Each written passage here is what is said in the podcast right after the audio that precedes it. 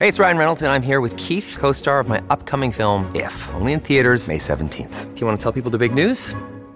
All right, I'll do it. Sign up now and you'll get unlimited for $15 a month and six months of Paramount Plus Essential Plan on us. Mintmobile.com slash switch. Upfront payment of $45 equivalent to $15 per month. Unlimited over 40 gigabytes per month. Face lower speeds. Videos at 480p. Active Mint customers by 531.24 get six months of Paramount Plus Essential Plan. Auto renews after six months. Offer ends May 31st, 2024. Separate Paramount Plus registration required. Terms and conditions apply if rated PG.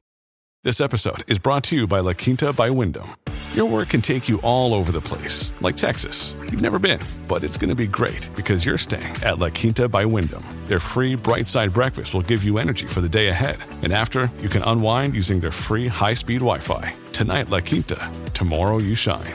Book your stay today at lq.com.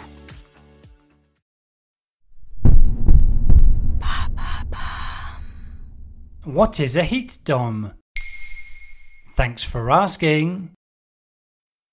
The Pacific Northwest is typically a mild region when it comes to weather, but in late June, Western Canada experienced record temperatures, with the province of British Columbia hit particularly hard.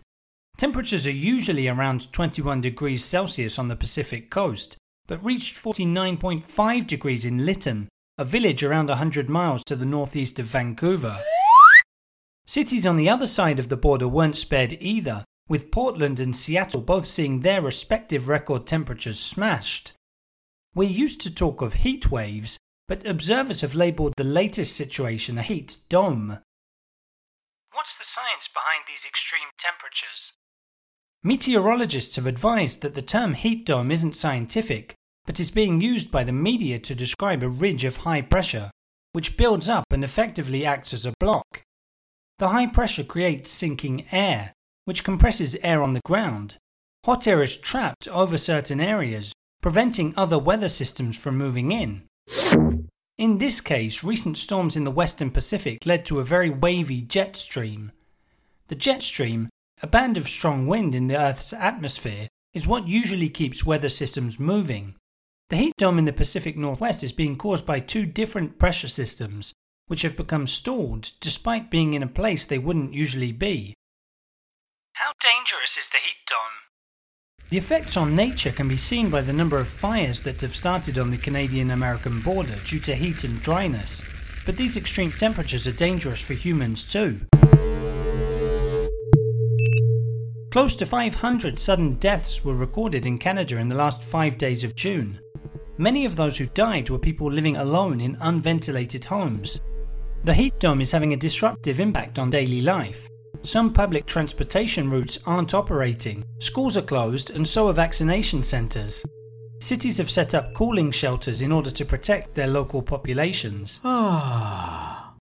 to what extent are heat domes due to climate change?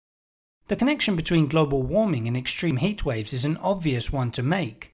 The temperature in our atmosphere has risen significantly compared to pre industrial times. Experts have suggested that without global warming caused by human pollution, such a heat wave would only occur naturally once every millennium. In related news, an upcoming report from the Intergovernmental Panel on Climate Change was recently leaked. It suggests that drastic climate change effects are likely to hit earlier than previously expected. There you have it. Now you know what a heat dome is.